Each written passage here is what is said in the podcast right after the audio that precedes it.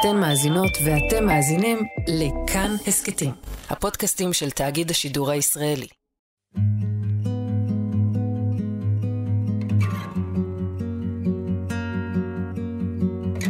היי, אתם ואתן על איך ממשיכים, אני תומר מיכלזון, והפעם אנחנו עם פרק קצת שונה. פרק על הישראלים שאולי הכי קל להם במרכאות כפולות להמשיך הלאה, כי הם לא גרים פה. אבל לא באמת. אז בפרק הזה ננסה להבין איך זה להיות ישראלי בחו"ל בימים אלה, שרגל אחת נמצאת בארץ וקשובה לחדשות ולמשפחה, והרגל השנייה לגמרי נמצאת בעולם אחר, שממשיך כהרגלו לפעמים, במקרה הטוב, או נהיה עוין ובודד במקרה הרע. וכדי לנסות להבין את הדיסוננס הזה ומה אפשר לעשות איתו, נדבר היום עם דוקטור שני וייטגורן, פסיכולוגית קלינית שחיה בלונדון בשנים האחרונות, ומטפלת בישראלים בכל העולם באמצעות הזום, וגם השיחה הזאת מתבצעת איתה באותה דרך. האזנה נעימה. אהלן שני, מה שלומך? היי, זאת שאלה מסובכת בימים אלה. אנחנו שואלים את זה כל אחד ותמיד יש את התשובה הזאת, אז נשאל את זה קצת אחרת, איך את בימים אלו? אני, אני בהרבה עשייה, אני, כי mm-hmm. גם לפני שהמלחמה התחילה עבדתי, ועכשיו יש הרבה יותר צורך, ובטח אצל ישראלים, שזה כל מי שאני עובדת איתו. איך עברו אלייך השבועות הראשונים שאחרי תחילת המלחמה? את גרה בלונדון כבר uh, זמן מה? מה היו התחושות בימים הראשונים, בשבוע הראשון, את זוכרת? כן, אני גרה בלונדון אה, שנתיים וקצת, שזה ממש לא הרבה זמן, מבחינתי זה אתמול, mm-hmm. והתחושות היו נוראיות. היה לי, היה לי כמה שבועות קשים מאוד מאוד מאוד מאוד, אני חושבת כמו שאצל כל מי שבארץ, כי מבחינתי הלב שלי בארץ והחיים שלי והחיים, המעגלים החברתיים שלי והמשפחתיים שלי הם בארץ, ופשוט לא יכולתי, זאת אומרת, למרות שנניח היו לנו תוכניות לצאת ולטייל בסוף שבוע, לא יכולתי לעשות את זה. לא הרגשתי שאני... אין לי מצב רוח. מעניין. זאת אומרת, זו תגובה, זאת אומרת, גם למרות שאתם רחוקים מאוד מהארץ, התגובה היא די דומה למה שאנשים חוו פה, זאת אומרת... אם אני אגיד את זה מקצועית, זו תגובת אבל נורמלית, הייתי באבל, הייתי בהלם, הייתי שותפה לטראומה הקולקטיבית, ואפילו שאני יודעת את זה, ואני יכולה להגיד לך את זה ככה, וגם אז ידעתי להגיד את זה, החוויה שלי האישית, הפיזית, הנפשית, הייתה כזאת שאכילה רגשית, לא יכולתי לאכול, כן, כל התסמינים. הבנתי. ומאז שאתם שם, את בעצם מטפלת לא מעט בישראלים שגרים בחו"ל, זאת אומרת במקומות שונים בעולם, את מטפלת דרך, אה, באונליין, דרך הזום, או... זה נישה שזאת אומרת שהתגלגלת אליה בגלל המעבר? תמיד עסקתי גם במחקר וגם בעבודה קלינית, והייתה לי קליניקה בראשון לציון שהייתה מלאה במטופלים, שפגשתי פנים אל פנים, mm-hmm. וכשעברתי לחו"ל, אז חלק מהמטופלים שלי אה, באופן די טבעי המשיכו לעבוד איתי בזום. Mm-hmm. וכבר הכרנו, וזה היה טיפולים שלא קוטעים. Mm-hmm. וכשהגעתי לפה אז פתאום הבנתי שבאמת יש לזה צורך, ביקוש, ולא פתחתי עדיין אפילו קליניקה שהיא פנים על פנים, אני לא יושבת על קורסה, אני יושבת מול הזום, mm-hmm. כמו שאנחנו יושבים עכשיו. ו- ויש צורך, ואנשים גם בכל מיני מקומות בעולם ראו ש... הם רוצים לעבור טיפול באנגלית, אה, סליחה, הם רוצים לעבור טיפול בעברית, גם אם הם חיים בסביבה שהיא דוברת כל מיני שפות, וגם אם הם אה, נוודים דיגיטליים, והם עוברים וחוזרים ומטיילים בעולם, והם מעוניינים בטיפול פסיכולוגי אה, בעברית. תגידי, זה קצת אולי מוזר לשאול את זה, אבל יש תמות שחוזרות על כן. עצמן אצל, אצל מטופלים ישראלים כן. בחו"ל? גם לפני המלחמה, התמה הזאת של, אני חושבת ש...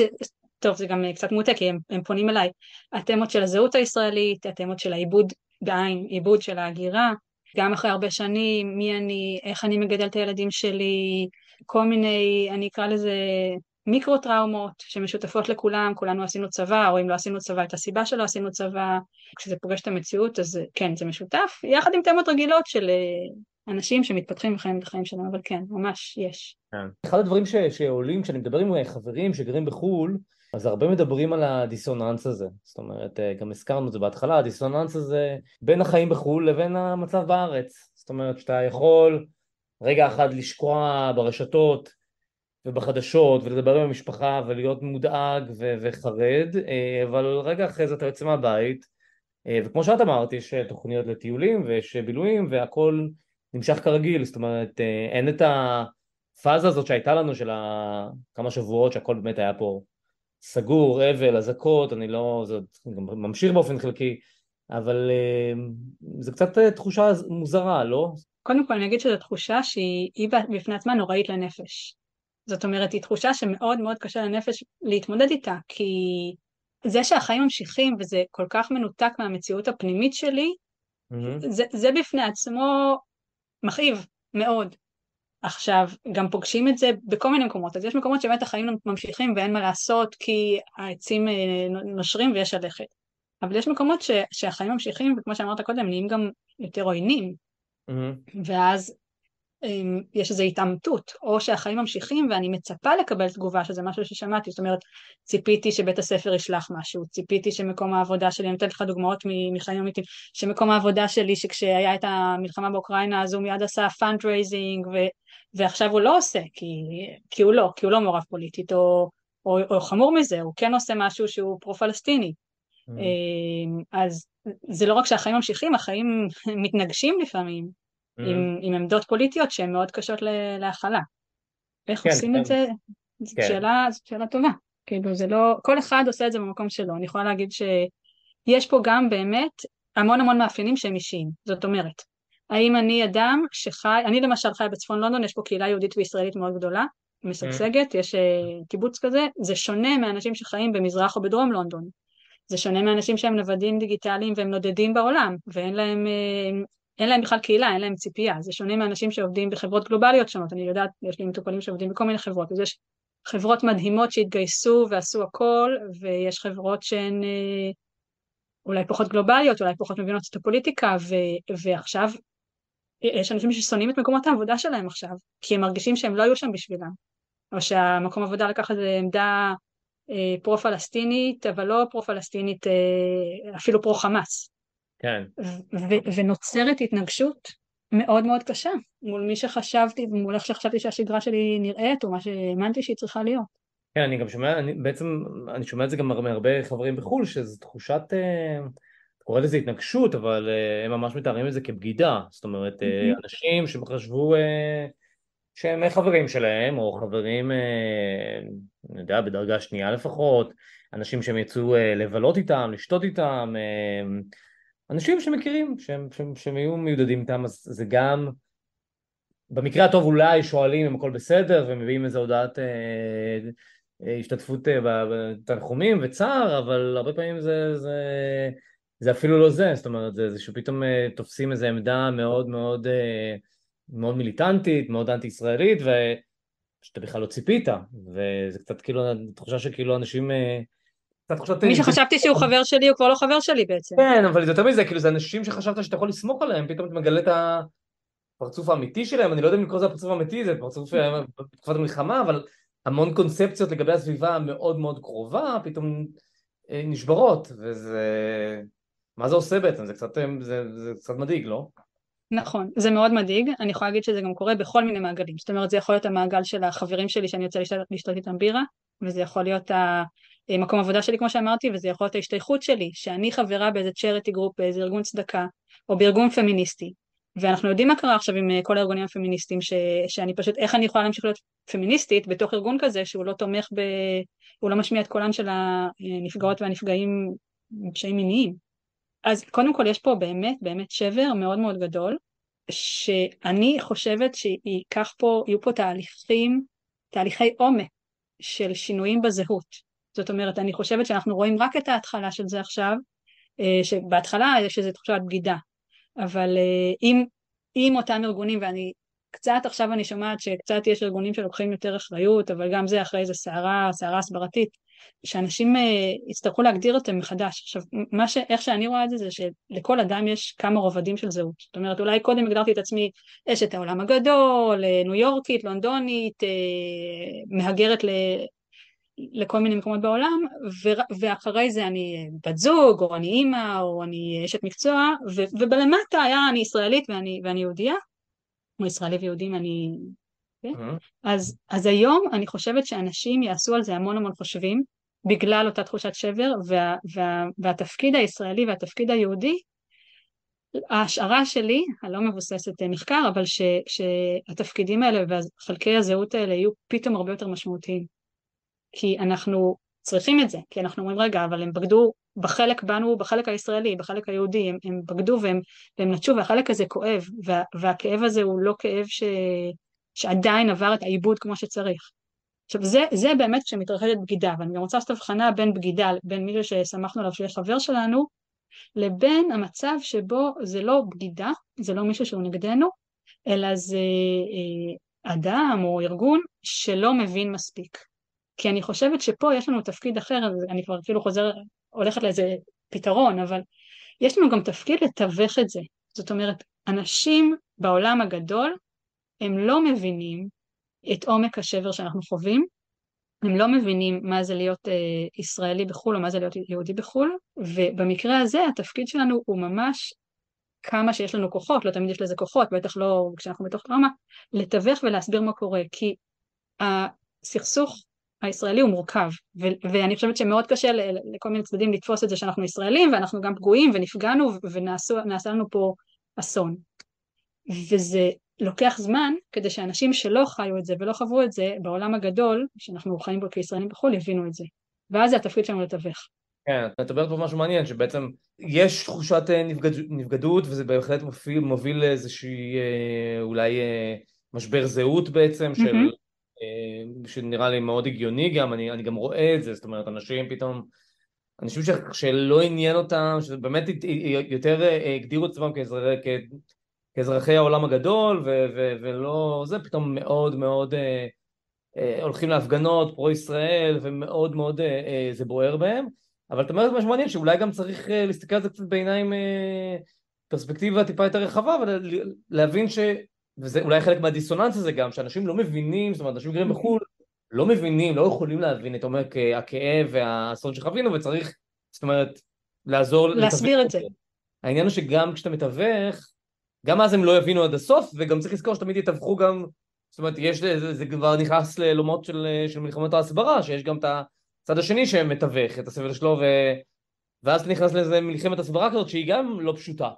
נכון, נכון, אבל אני לא מדברת איתך על מלחמת ההסברה כי אנחנו בהתבוננות שהיא פסיכולוגית. ולכן אני רוצה להגיד, נכון, יש הסברה, בוא נשים אותה רגע בצד, בוא נדבר על לתווך את מה שעובר עליי רגשית. ואני אתן לך דוגמה, אנחנו ישראלים ואנחנו מבינים שכל אחד מאיתנו במעגל, אם לא הראשון שלו, אז השני או השלישי, יש לו אנשים או מכרים שהיו באירוע הזה. לי יש, לך יש, מכל מיני מעגלים, כי אנחנו ישראלים וכי אנחנו מכירים אחד את השני. אנשים בחו"ל, אם זה לא קרה במעגל הראשון או השני שלך, הם לא מבינים שגם אתה נפגעת, הם לא מבינים כמה אני נפגעתי, אגב אני מדברת גם על אנשים שהם לטובתנו, אני הייתי בקשר עם, עם יהודים בריטים, ש, שבאמת כואב להם, אבל הם לא מבינים שבשבילי יש לי מכרה מהצבא שהייתה באזור הזה, ו, ועוד אה, חבר אה, ילדות שעבר לשם משפחה, ו, זאת אומרת לכל אחד מאיתנו יש שם כמה וכמה אה, מעגלי אה, פגיעה. ואז מה, מה, זה התפקיד שלנו לבוא ולהגיד, תקשיב, נכון שזה לא אדם מהמעגל הראשון, זה לא קרוב משפחה ראשון שלי, אבל הפגיעה שלי היא כזאת וכזאת. זה משהו שמאוד מורכב להסביר אותו, רק להסביר אותו יכול לקחת זמן. זה קצת אה, כל ישראל אחים, כאילו, ש... בדיוק. להבין אותו, אבל פתאום מקבל משמעות אה, קונקרטית כשאתה בחו"ל כנראה. נכון, ואנשים לא מבינים את זה, וזה, תקשיב, לא סבתא שלי, לא סבא שלי, לא דוד שלי, לא דודה שלי, זה בסדר. לא, אני לא בסדר. אתה לא מבין מה זה שמישהו ששירת איתי בצבא ועשינו ביחד קורס קצינים, עכשיו נמצא באזור הזה, אתה לא יכול להבין מה זה. אז בוא אני אסביר לך מה זה בשבילי ואני אעשה לך את ההקבלה ואני אגיד לך שזה כמו שהחבר שלך מהקולג', לצורך כן. העניין. זה מזכיר לי שהיה איזה פוסט בתחילת המלחמה, שזה מישהי שכתבה כזה... your Israeli friends are not okay. מאוד אהבתי את זה כי זה כאילו, זה היה מאוד פשוט, אבל כאילו פשוט, פשוט להגיד את הדבר עצמו, כאילו, אנחנו לא בסדר עכשיו, נכון. אל תצפו מאיתנו לזה. עכשיו, אבל, אבל בוא נחזור שנייה לשאלה של, שגם קיבלנו אותה מאחד המאזינים שלנו בעצם, זה איך, איך מתמודדים עם הדיסוננס הזה, שאתה אתה כואב והעולם לא מבין אותך, ואתה צריך לצאת החוצה כרגיל, לעבוד ו- ו- ו- ו- ולהתמודד עם עולם שלא חווה את הטראומה הזאת, ומבחינתו הכל המשיך כרגיל. יש איך להתמודד עם הטראומה הזאת, כאילו, יש איזה משהו שאפשר... כן, כן, אז כמה דברים. קודם כל, אם יש לך גישה לקהילה ישראלית, אז אוקיי. להיות בתוכה. כי אנחנו יודעים, אנחנו, בוא, בוא נחשוב רגע על, על התקשרות, על איך אנחנו צומחים, אנחנו צומחים בתוך קשר. צומחים בתוך קשר שמבין אותנו, וזאת גם הנטייה שלנו תמיד אה, לפנות לאנשים לתמיכה. אם אוקיי. העולם לא מבין אותנו, אז אנחנו צריכים ליצור באופן אקטיבי את הקהילה הזאת ואת מי שיתמוך בנו, אם אנחנו חיים בסביבת ישראלים אז זה קורה מיד, אני יכולה להגיד לך שאני, באזור שאני חיה בו היו מעגלי שיח והיו קבוצות והיו תמיכה, כי כולם הבינו את זה וזה גם קרה באופן ספונטני, זאת אומרת כמה ימים אחרי שזה קרה מיד היה ברור שהישראלים פה צריכים להיפגש בפאב, הישראלים של השכונה, ועשינו את זה. אם יכול להיות שגם זאת, זאת חלק מהסיבה שאנשים גם עושים המון עשייה שהיא הסברתית ועושים פה הפגנות ומצעדים, לא פה, בכל העולם, כי, כי אז הקהילה נפגשת. עכשיו זה, מאוד, זה צורך פיזיולוגי ראשוני, להיות באותו חדר עם אנשים שחשים את הכאב שלי, לנשום איתם את אותו אוויר, להיות איתם ביחד, הרבה פחות מומלץ מלהיות ביחד וירטואלי, וירטואלי זה second best מה שנקרא, האפשרות השנייה. אני גם רוצה להזכיר פה את ה... את ה זאת אומרת, אני לא יהודייה דתייה, אבל הקהילה שלנו, הוותיקה, המסורת שלנו, שיש שבעה, ונמצאים ביחד שבעה ימים, ויש שלושים, ואז יש עלייה לקבר שאין את זה בתרבויות אחרות. בתרבות הנוצרית, אוקיי, עושים הלוויה הבאה, הולכים הביתה. מבוססת על זה. אז קרה לנו פה משהו שמצריך מאיתנו להיות כקולקטיב ביחד, להזכיר את זה ולעשות את זה באופן אקטיבי. אם אין קהילה פיזית, אז באמת למצוא קהילה וירטואלית ולהיות איתה, זאת אומרת, לא סתם אנחנו רוצים, לא סתם ביקשו ממך לעשות פה פרק כזה. כן.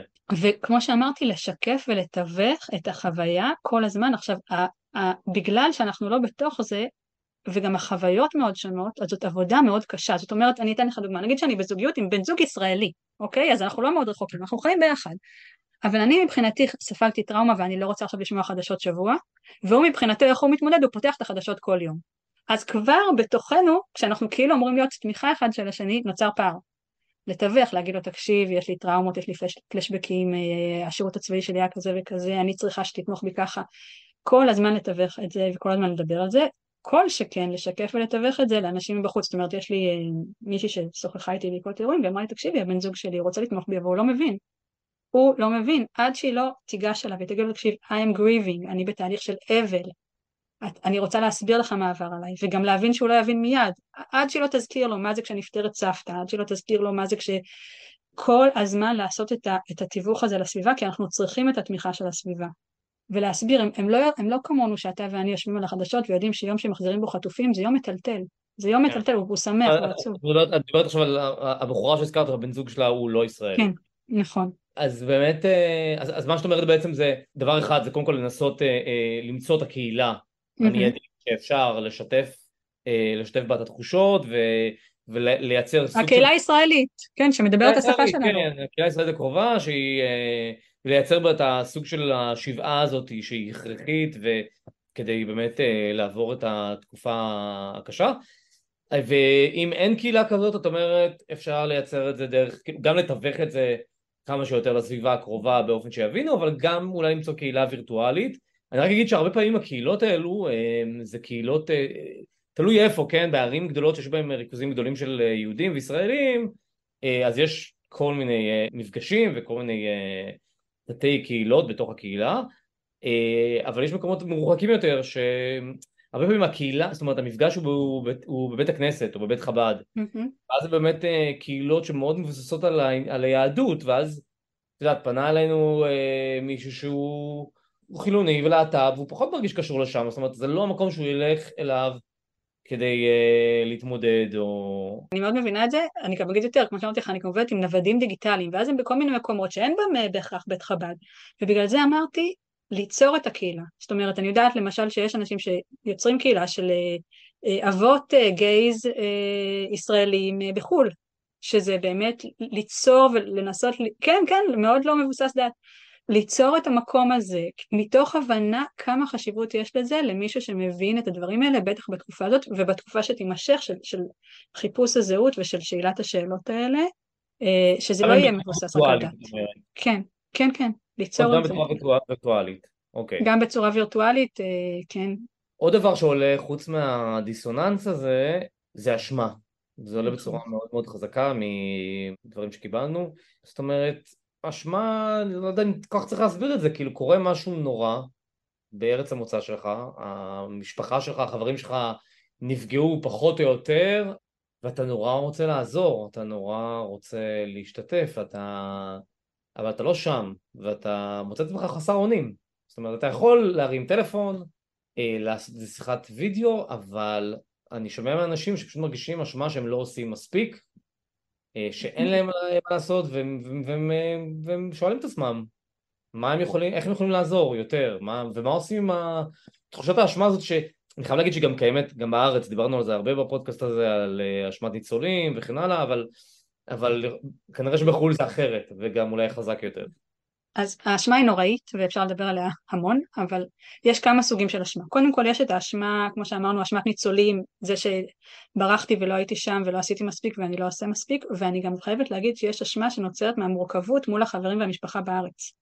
שזה מין זרמים תת-קרקעיים כאלה לא מדוברים, של אתה שם ואנחנו פה, אתה לא תבין, אה, לפעמים לאנשים גם קל אה, להשליך את, ה, את האגרסיות שלהם ואת הכעס שלהם למי שבחו"ל, גם אם הוא לא אשם, גם אם הוא נסע כי בטח שאף אחד מאיתנו לא, לא, לא עשה רילוקיישן מתוך מחשבה שלא נהיה במלחמה לתת כתף, זאת לא הייתה המחשבה של אף אחד. אבל עדיין, כשיש כל כך הרבה רגשות uh, שליליים, נורא קל לזרוק אותם על מישהו, ו- והרבה מהאנשים שאני עובדת איתם uh, מכירים את זה וחווים את זה. רגע, שנייה, אני רק רוצה להבין, זאת אומרת, הם חווים את זה, זאת אומרת, מהמשפחה בארץ, שכועסים עליהם שהם רחוקים? כן, אז קודם כל בוא, בוא נדבר על מונח שנקרא מיקרו-אגרסיה, וזה מין מעשים אגרסיביים קטנים כאלה שאנשים עושים, כשהם לא באים וכועסים עליך ממש, אבל הם נותנים למין תוקפנות או זעם שלהם לחצים קטנים כאלה לפגוע בך. אה, וכן, אני שומעת ממש אנשים שכן, מצד אחד ההורים שלהם, בתור דוגמה, שמחים שהם בחו"ל וניצלת כמו שאמרת על אמא שלך, ומצד שני, איך אתה לא פה לתת כתף, אם היית פה אז היית מבין, עכשיו זה מעורבב, כי אף אחד לא יגיד בוא, אה, בוא תחזור לארץ, זה לא, אלא אם אתה צריך להתגייס כמובן לצו שמונה, אבל זה לא הדבר החכם לעשות. ומצד שני, אם אני כועסת, ואני אדם אה, שחי בארץ, ואתה אח שלי או דוד שלי או חבר שלי ואתה לא פה, ובא לי לכעוס על מישהו, יהיה לי מאוד קל לכעוס עליך, נכון? יהיה לי קל להוציא את זה עליך, כי אתה לא פה ואני מתוסכלת, ולא בהכרח זה מוצדק. ואז אני רוצה להגיע להבחנה שהיא מאוד חשובה, היא הייתה חשובה גם לפני השביעי באוקטובר, אבל היא חשובה לי מאוד עכשיו, והיא הבחנה בין אשמה מוצדקת לאשמה לא מוצדקת. אני אסביר מה זה. אשמה מוצדקת זאת אשמה שעשיתי משהו טוב וכמה טוב שאני מרגישה אשמה, כי אני צריכה לתקן את זה. פגעתי בחבר הכי טוב שלי, דיברתי בחוסר טקט, אני אתנצל. שברתי לאמא שלי את החלון שלי שזרקתי עליו כדור, אני צריכה לקנות לחלון חדש, אם אני, מהדמי כיס שלי. אשמה לא מוצדקת היא אשמה על משהו שאני לא אשם בו, ועדיין הסביבה גורמת לי להרגיש אשם, אם זה נטייה מינית, אם זה מראה חיצוני, אם זה התנהלות, אם זה נכות. אני לא אשמה שנסעתי לחו"ל, אני לא עשיתי את זה מתוך חוסר סולידריות עם הארץ, אני מאוד אוהבת את ישראל, אני מתכננת לחזור לישראל, אני ישראלית.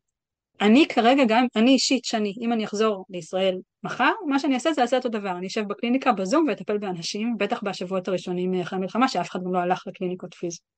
ועדיין אנשים היו יכולים לכעוס עליי, ואז התפקיד שלי בתור מי שחווה את זה, זה להבין מה מזה זה מוצדק ואני צריכה לעשות משהו ואני יכולה לעשות משהו, ומה מזה זאת אשמה שהיא לא מוצדקת, שהיא מושלכת אליי, בדיבור הפסיכולוגי זורקים את זה עליי, אני יכולה לקלוט את זה, אני יכולה לא לקלוט את זה, אני יכולה להבין שאחרים במצוקה, אבל אין לי באמת מה לעשות עם זה חוץ מלנקות את זה ממני ולהמשיך לעשות מה שאני יכולה. כן, מה שאת יכולה זה, זה, זה, זה, זה הרבה דברים, זה, זה, נכון. זה להסביר, אני... זה לתווך, זה לתרום, זה להירתם, זה להרים טלפון, זה...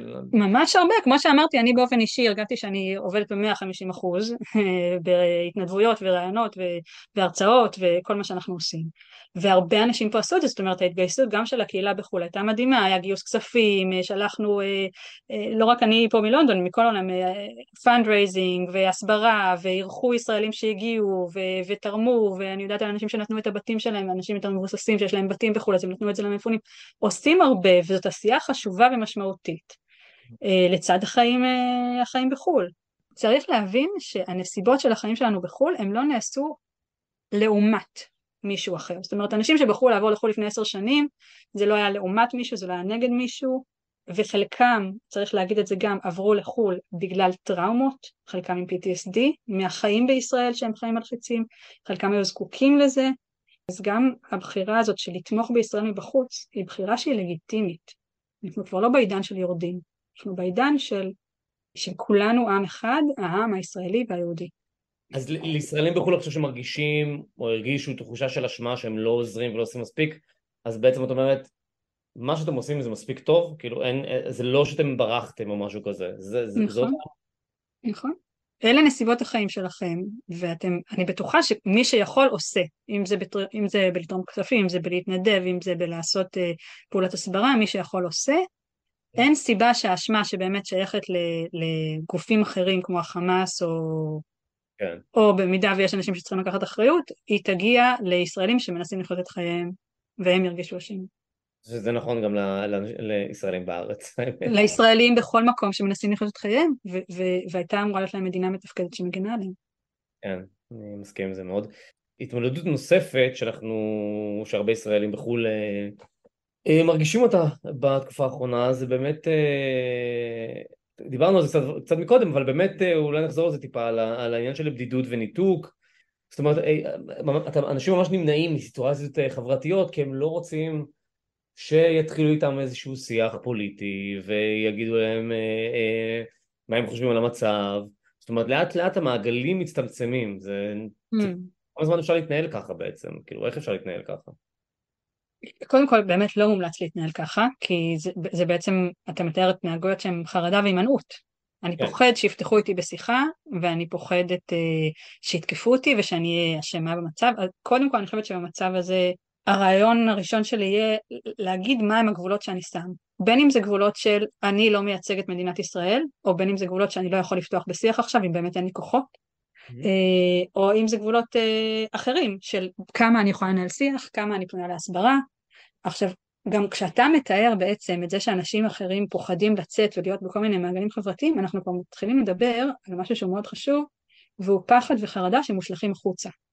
זאת אומרת, ו- ופה אני אעשה הבחנה חשובה. Mm. ההבחנה תהיה בין uh, מצב של סיכון מוחשי, מצב של פחד ומצב של חרדה. עכשיו חרדה זה כשהפחד הוא לא מוסבר ואני, והוא רק מצמצם אותי וגורם לי להימנע. מצב של סיכון מוחשי הוא, אני לא הולכת לממ"ד בעת אזעקה, אני בסיכון ויש סיכון, זיהיתי אותו. ויש פחד. עכשיו, מה שקורה עכשיו, ואני שומעת את זה המון ממטופלים שלי ברחבי העולם, זה שתגובת הפחד היא גם מועצמת, כי אנחנו באמת מפחדים, היא גם קשורה לזה שאנחנו חיים בעולם הזה הישראלי ש, שיש מה לפחד, וגם שדברים שקודם השיפוט שלנו והיכולת שלנו לשפוט בהיגיון היו הגיוניות, הן כבר לא הגיוניות, למשל, אני שומעת, אנשים, חברים שלי, מכרים שלי, מתקשרים אליי, שאני מסוכן בלונדון? עכשיו, בוא אני אגיד לך, לא מסוכן בלונדון. הערכת הסיכון של גורמי הסיכון כרגע, היא שלונדון לא מסוכנת, למעט שיש את ההפגנות הפרו-פלסטיניות אה, בשבת או בראשון, אז זה אזור שהוא אזור סיכון ולשם באמת הערכה תהיה שלא ללכת לשם ולא ללכת לשם עם דגל ישראל ולא לעשות מולם הפגנה אה, פרו-ישראלית. כן. אז התחושת פחד עכשיו היא כאילו מאוד מאוד התערערה. אם פעם הייתי יודעת מה מסוכן ומה לא, היום אני צריכה, דווקא כישראלית בחו"ל, להריץ מחדש כל מיני דברים כאלה. וזה נורא נורא קשה. כמו שאמרת עכשיו, אם אני אלך למעגל חברתי כזה או אחר, האם יתקפו אותי שם? וואלה, זאת שאלה טובה. לא, אז אני אומר, זה, זה, זה, זה מה שמוביל, זה מוביל איזושהי הימנעות שהיא נראה לי מובנת בחודש אה, הראשון, אפילו חודשיים ראשונים שאתה אומר, לא בא לי עכשיו על זה, הם לא... זאת אומרת, או, או. כמו שאמרנו, שבמקרה הטוב הם לא מבינים, ואין לך כוח להסביר את עצמך, או שבמקרים אחרים זה פשוט אה, תחושת עוינות, זאת אומרת, אני שומע על כל מיני תקריות בחו"ל של אנשים שממש, את יודעת, מעיפים אותם מ... ממועדון ברגע שמגלים שהם אה, זיוניסט, כאילו זה, זה, זה קורה בברלין, קורה. וזו תחושה נוראית, זאת אומרת זה מקום שהוא הבית שלך, היה הבית שלך, עדיין הבית שלך, אתה גר שם, והוא כבר לא מרגיש כמו בית. שזה נקודה ממש חשובה, כי ישראל היא גם הייתה בית גם כשהיית בברלין. זאת אומרת, אה, אנחנו צריכים לדבר על זה. לכולנו ישראל היא בית, בגלל זה אנשים הם ישראלים, גם כשהם בחו"ל 40 שנה, והם מגדלים שם נכדים והם ישראלים, היא בית אה, פנימי, היא בית, אה, היא בית נפשי, היא גם בית במובן שמתרחשת איזושהי אה, תנועה מול ישראל, זאת אומרת אנשים באים לישראל, אנשים מבקרים לישראל, אה, את החתונות שלהם עושים בישראל, הם רוצים אולי להזדקן, כל מיני פנטזיות גם על ישראל, אוקיי הילד שלי ילך למכינה, הוא ילך לצבא, הם עדיין מלמדים את, את הילדים בעברית, זאת אומרת יש איזושהי אה, אה, פזורה ישראלית שהיא מאוד נוכחת ואנשים ממשיכים לחיות את חייהם ככה. ומה שקרה עכשיו זה שהבית הזה נהרס, ולפעמים הוא נהרס או שהתערערו גם הפנטזיות. אם אני פינטזתי שאני ישראלית, ולא משנה שאני גרה פה 12 שנה, ותכננתי שכשהילד שלי ילך לתיכון אז כן נעשה עלייה, אז קרה לי משהו, זה כבר לא בטוח לי. ו... זה שוב חוזר, זה נשמע שזה שוב חוזר למקום הזה של משבר הזהות הזה, שהתחלנו איתו. טוב, אני אקריא לך איזה פוסט ישראלי שגר אה, בקנדה, בטורונטו, אה, עידו זיו גיל, אה, פרסם לפני כמה שבועות, והוא כותב את הדברים הבאים: אני שומע לחשושים של אנשים שמדברים לעזוב את ישראל, ואני חושב שאנשים שאומרים את זה לא מבינים כמה זה קשה להיות ישראלי בחו"ל בזמן המלחמה. כישראלי אני מרגיש תקוע בקנדה, ואפילו אשם על זה שאני כאן, מוקף באנשים שלא יכולים להבין את האבל והאחדות והרצון לעשות, שאני וכל עם ישראל מרגישים כרגע. אין דבר שהייתי רוצה יותר מלקחת את הטיסה הראשונה לישראל, אבל כאן החיים ממשיכים, אה, אז לצערי גם הלימודים שלי. זאת המשמעות של לעבור לחו"ל. זה לא שאתם באמת תצליחו להתנתק, זה פשוט להיות לבד בחיבור. אחרי זה הוא ממשיך ואומר שספציפית על קנדה, שגם מפחיד כאן כרגע, אה, רוב הציבור אה, בסך הכל תומך, אבל כאדם, כאדם פרטי אתה, זה לא מה שאתה מרגיש.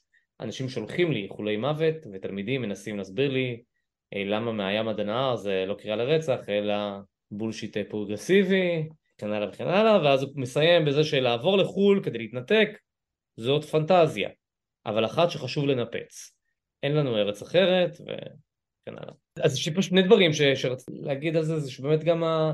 גם האשמה היא מאוד נוכחת פה, אה, וגם השבירת אה, פנטזיה הזאת, או שבירת הקונספציה שהתייחסנו אליה מקודם, כאילו שבאמת אולי נסענו לחו"ל או עברנו לחו"ל עם איזושהי פנטזיה מסוימת של לייצר את העולם המנותק שרצינו ל- ל- ל- לייצר וזה גם, גם פנטזיה מאוד מאוד ישראלית, זה חלום מאוד ישראלי להגר, לעשות רילוקיישן, זה משהו שהוא מאוד uh, מדובר ו, ופתאום זה נשבר, אתה מבין שזה לא כזה אפשרי? אז uh, אני אגיד פה, אני אהיה קצת יותר uh, פסיכודינמית במובן הזה, אבל אני אגיד, זה בעצם פנטזיה של להיות ישראלי ויהודי שבטוח לו. זאת הפנטזיה, להיות במקום שבטוח לי, שאני לא מרגיש מאוים, ואם נלך קצת יותר לנבחי הנפש, אז uh, לנצח בעצם את החרדה שיקרה לי משהו ושאני אמות, שזאת חרדה שאנחנו מתמודדים איתה כל הזמן, תמיד. אבל כאן uh, יש לנו את זה בגלל שאנחנו ישראלים, וישראלים בסיכון ויהודים הם בסיכון. ואני חושבת שמה שקורה זה שאנחנו קיבלנו מין בום כזה של חרדה ושל פחד נורא נורא גדול, ואז זה מערער לנו את הקיום, האם פה אני בטוח, האם שם אני בטוח, וכל אחד מגיב על זה מהמקום המאוד אישי שלו, של אה, מי שחושב שהפתרון הוא לעבור לחו"ל, אני יודעת שיש שם אנשים שמבררים על לעבור לחו"ל, ואני יודעת להפך, שיש אה, ישראלים שהיגרו, אפילו יהודים ש... שנמצאים בחו"ל ואומרים עכשיו אני אחזור לישראל, כי בכל זאת ישראל היא המדינה של כולנו, ושם אני ארגיש בטוח כי יהיה לי את הצבא, ואני חושבת שזה פשוט איזשהו מין חיפוש כזה אה, שהנפש רצה לכל מקום ואומרת אוקיי איפה אני ארגיש בטוחים? וכל אחד עם הדרך שלו לחשוב איך הוא ירגיש בטוח לעשות רלוקיישן זה לא בהכרח הדרך להרגיש בטוחים, לא בהכרח. לדעתי יש מונח חדש שאני מבינה אותו עכשיו, אם דיברו עד עכשיו על הדייספורה, על הפזורה היהודית בעולם, צריך לדבר גם על הפזורה הישראלית בעולם. כי סך הכל כולם באו לישראל, אבל כבר כמה עשורים שיש יציאה חוצה מישראל ויש תרבות ישראלית בעולם, ואני חושבת שבמלחמה הזאת מאוד הבנו את זה, שיש גם את הקהילה הזאת של הישראלים בעולם ושקורה להם משהו, ושהם יכולים להיות בעשייה ושהם יכולים להיות בדיאלוג שהוא לא דיאלוג יהודי עם ישראל, הוא דיאלוג ישראלי עם ישראל. ושהם מבוסס על שפה ועל תרבות ועל, ועל איזה קשר כזה. אז זה... מה הדיאלוג הזה? מה, למה הוא חשוב? אני אגיד לך למה הוא חשוב, כי אני חושבת שהרבה אנשים שאני רואה סביבי, הם מגדירים את עצמם כישראלים ב... אני ישראלי בניו ג'רזי, אני ישראלי בתאילנד. הם לא מגדירים את עצמם כיהודים, בהכרח, הם יהודים, אבל זה לא הדבר הראשון ש... ש... חלקם אגב הם בני מהגרים, זאת אומרת הם בעצמם היגרו, הם היו בעליות של שנות התשעים, הם היו בעליות של שנות השבעים, הם, הם בכלל נולדו באיזה ארץ אחרת ואז הם עברו דרך ישראל והמשיכו הלאה לעולם וזה משמעותי לזהות שלהם להיות ישראלים וזה נותן להם איזשהו כוח והם התעצבו בחלק מהשנים המשמעותיות שלהם אה, בישראל והמלחמה הזאת נתנה להם איזה אגרוף בבטן אה, והם יצטרכו לעכל את זה. קודם כל להיות ישראלי זה להיות חזק, זה להיות מתוחכם, זה המוסד שלנו, השב"כ שלנו, עכשיו כל זה כאילו נסדק. אם אה, יכולתי לסמוך עליהם תמיד אז האם יכולתי לסמוך עליהם עכשיו שהם פישלו? זה מאוד מאוד קשה ואני חושבת שחלק מהמטרות של הלחימה שמתנהלת עכשיו זה גם להחזיר את, ה, את, ה, את האתוס הזה. אה, אנחנו מדברים על זה גם במונחים של תעשייה, ההייטק הישראלי. הוא מוכר את זה שהוא רואה הכל ושומע הכל, ועכשיו כן. נצטרך גם פה להחזיר את ה...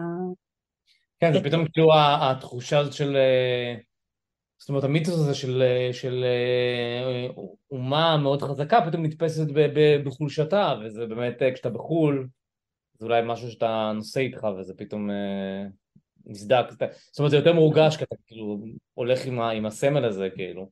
נכון. זה מורגש מפה כאילו הכוונה. נכון, וזה דורש את ההתאחדות הזו. דיברנו על זה שבבת אחת באמת נפער פער מהסביבה, והוא קורה בכמה מישורים, הוא קורה גם מהסביבה שהפרחים ממשיכים לפרוח והילדים מוזמנים למסיבות יום הולדת, וזה קורה מול זה שהחברה הכי טובה שלי, שהיא במקרה מהגרת מאיראן או מפרס או whatever, היא פתאום לא יכולה לקלוט מה שעובר עליי, ואז אני צריכה בעצם אה, לארגן מחדש הרבה ממערכות היחסים הקרובות שלי. זאת אומרת, אני לא אחליף בן זוג בגלל זה כנראה, אם הוא לא ישראלי, אבל אני כן אה, אשאל את עצמי עם מי אני מעבירה זמן, עם מי אני יוצאת לשופינג, עם מי אני מבלה אה, בשבתות, זה, זה קורה. אז אה, צריך לדבר על זה.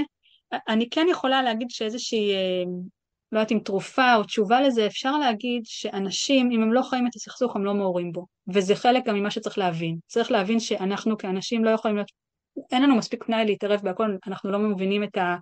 את מה שקורה בצפון קוריאה, למשל, אנחנו לא מבינים את מלחמות האזרחים בתימן, mm-hmm. ככה, כי אנחנו שקועים בתוך החיים שלנו. אז לצפות ממישהו אחר ש, שהוא מאוד זר לו, שהוא ייתן לזה קשב, זה לצפות להרבה מאוד.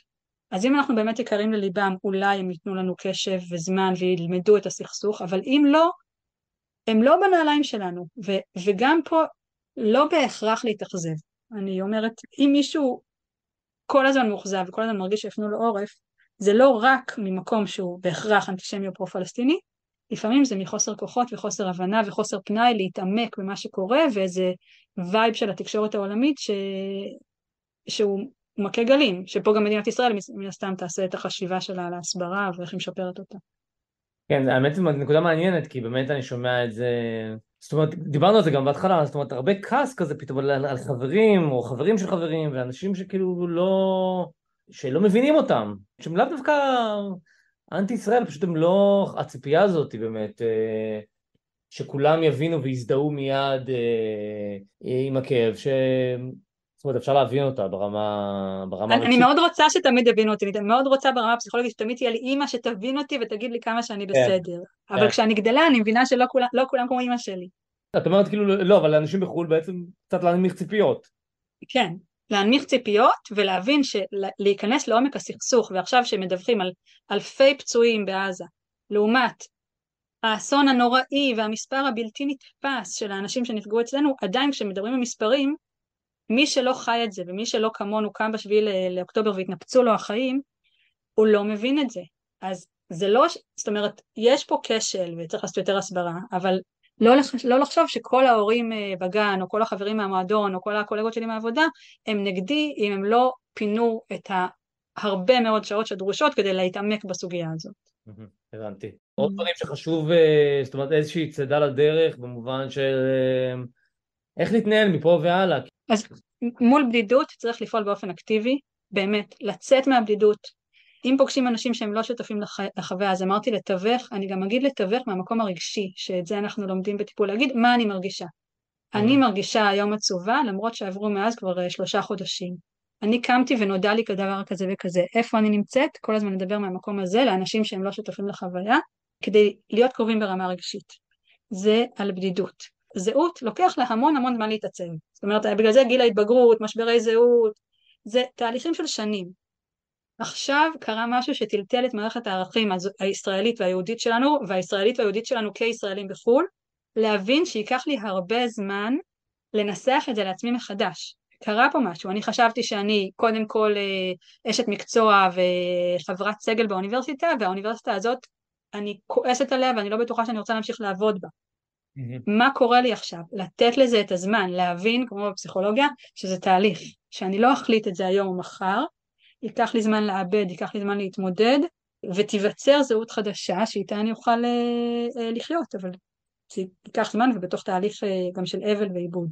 מעניין. זאת אומרת, זה נשמע, זאת אומרת, אנשים, לישראלים שגרים בחו"ל עכשיו, אל תמעיטו במה שעברתם. זאת אומרת, זה שאתם רחוקים, זה לא אומר שלא עברתם אה, אה, טראומה, טראומה משנית, ואתם עכשיו מתעצבים מחדש כישראלים בחו"ל, שזה לא אותם ישראלים שהיו לפני השבעה באוקטובר, זה, זה ישראלים שהיו יותר זאת אומרת שיותר חושדים בסביבה, ש, שהסביבה התנכרה להם אולי, שמרגישים עכשיו יותר קשורים לישראליות שלהם, שצריכים להתמודד עם תחושות של, של אשמה, של פחד, של המון דברים שלא היו שם קודם, ואת אומרת זה, זה לוקח זמן, צריך נכון. לתת לזה זמן. נכון, אם התעצבתם כישראלים במשך 10, 20, 30 שנה, אז תחשבו, אי אפשר לשנות את זה עכשיו ברגע. אה, כן, ממש ככה. אני המון המון תודה. בשמחה רבה. אתם ואתן האזנתם ל"איך ממשיכים", פודקאסט טיפולי יומי של כאן הסכתים. מגישים תומר מיכלזון וצליל אברהם, על עריכת הסאונד, רחל רפאלי.